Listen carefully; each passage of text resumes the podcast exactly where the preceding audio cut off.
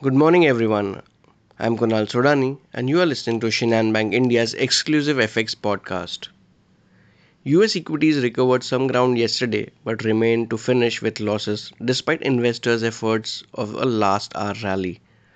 The dollar's weakness was driven initially by lower U S bond yields and more recently by the improvement in the market sentiment. The European Central Bank published the minutes of its latest meeting. The document showed that the policymakers are concerned about inflation, quite obvious at a time being and triggering no market reaction.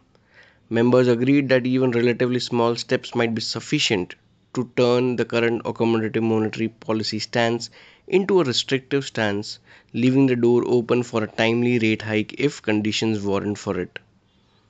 Euro U S D rose towards one point oh six handle as investors priced in the chance of an aggressive near-term tightening path by the European Central Bank. While the U K and E U embarked on new Brexit tensions, as the first try to modify rules agreed in the Northern Ireland Protocol, the E U ambassador to the U K said the treaty is not open for new negotiations. Some Fed speakers were quite hawkish. Fed's George Evans backed a fifty basis increase in the next meeting. Fed's Harker commented that the U S might have few quarters of negative growth.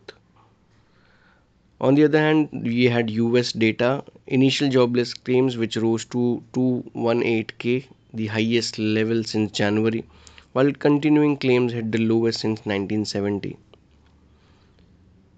Turkish uh, uh, president also said that he would oppose Finland and Sweden joining NATO, while the U S President Joe Biden stood at the other end of the line saying his country would fully support it.